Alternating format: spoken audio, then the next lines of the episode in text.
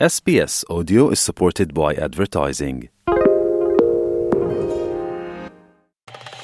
আপনারা আছেন এসবিএস বাংলার সঙ্গে। আরও স্টোরির জন্য দেখুন বাংলা।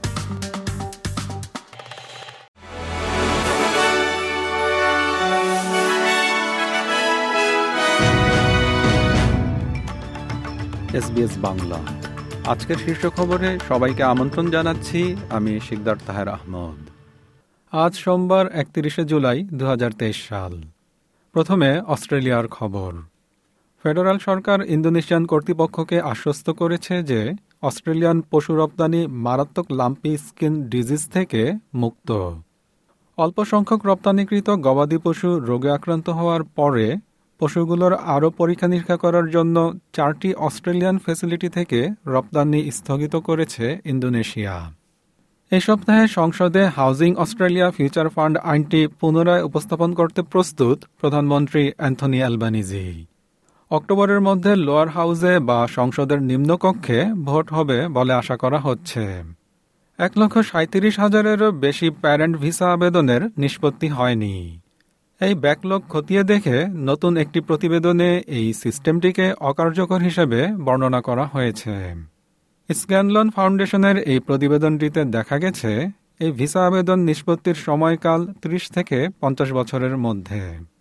এর মানে হল, অনেক আবেদনকারীর জন্য সফল অভিবাসনের সম্ভাবনার কার্যত কোনো অস্তিত্ব নেই। এবারে আন্তর্জাতিক খবর। পাকিস্তানের উত্তর পশ্চিমাঞ্চলে একটি রাজনৈতিক সমাবেশে বোমা হামলায় অন্তত চুয়াল্লিশ জন নিহত এবং দুই শতাধিক আহত হয়েছে। আফগানিস্তানের সীমান্তবর্তী বাজাউর এলাকায় রক্ষণশীল জমিয়তে উলামা ইসলাম ফজল পার্টির এক সমাবেশে এই বিস্ফোরণের ঘটনাটি ঘটে। এবার বাংলাদেশের খবর। বাংলাদেশের জন্য তিনশো মিলিয়ন ডলার ঋণ অনুমোদন করেছে বিশ্বব্যাংক। এই অর্থ বাংলাদেশে আবাসিক ও শিল্প গ্রাহকদের জন্য প্রিপেড মিটারিং সিস্টেমের মাধ্যমে গ্যাস বিতরণ ও ব্যবহারের দক্ষতার উন্নয়নে ব্যয় করা হবে।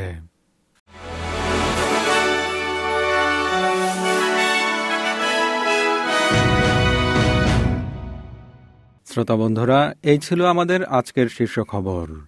এসবিএস বাংলার প্রতিদিনের সংবাদ নিয়ে আমাদের আরও পডকাস্ট শুনতে ভিজিট করুন SBS dot com dot forward slash Bangla. বিদায় নিচ্ছি, আমি শিকদার তাহের আহমদ। ভালো থাকবেন, সুস্থ থাকবেন। এরকম স্টোরি আরও শুনতে চান, শুনুন Apple podcast Google podcast Spotify কিংবা যেখান থেকেই আপনি আপনার পডকাস্ট সংগ্রহ করেন।